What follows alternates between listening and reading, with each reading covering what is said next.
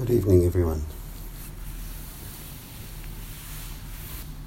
Often we, mostly we, um, we practice zazen as a way of helping ourselves, we practice being present as a way of helping ourselves, which is fine.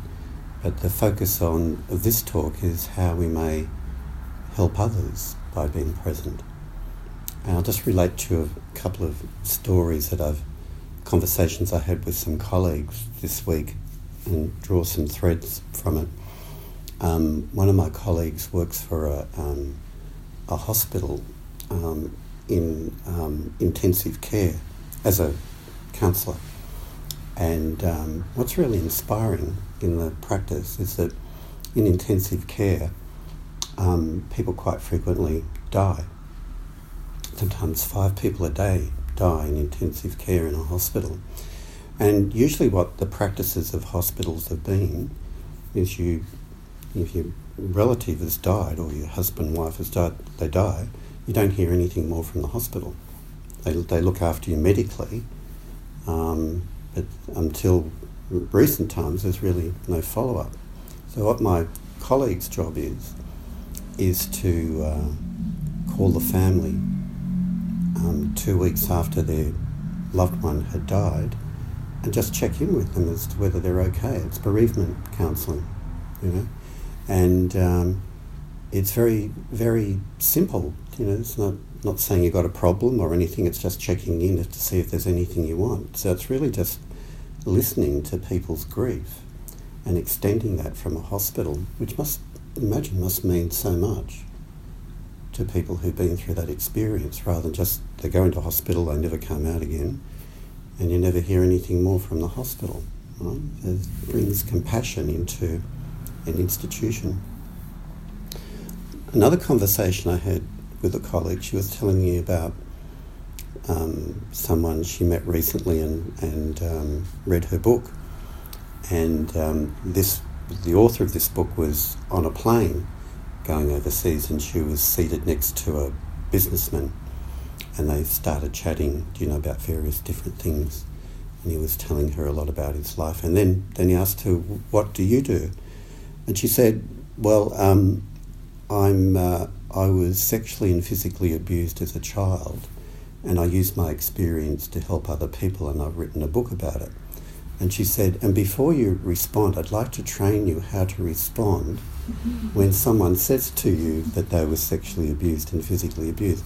She said, All you've got to do is say, I'm very sorry to hear that. Mm-hmm. Very simple words. I'm very sorry to hear that. Mm-hmm. But in order to get to that simplicity, um, requires some kind of work on ourselves. Often, people drop something like that in a conversation around death or something as horrendous as sexual abuse or whatever, and they're kind of dumbstruck and they don't know how to respond. And they may feel embarrassed or they don't want to embarrass the other person, or they might say, Well, did you get the police involved? You know, or something like that, or they just skim past it, ignore it somehow, and change the conversation. But to be able to be present to someone else, especially around, you know, suffering, those kind, in a way which is simple and direct, is one of the most wonderful gifts that you can give other people. And what is the common theme in those two stories about my colleague who contacts families when their partner has died or um, someone who's disclosing that they were sexually abused? and training someone to say, I'm sorry to hear that. The common denominator is being an empathic witness to other people's experience. Mm-hmm. And the research shows that when people are being traumatized by something in life and they had someone who was an empathic witness to their experience, their ability to heal from that experience is, is far, far, far greater. So there's a very healing quality in presence and in compassionate presence.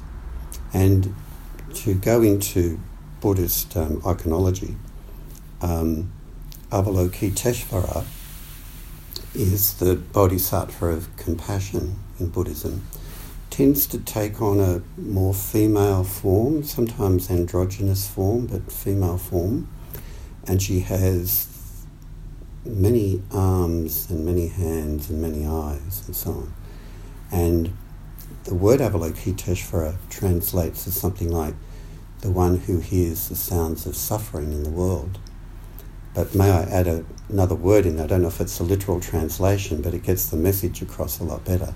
The one who compassionately hears the sounds of suffering in the world.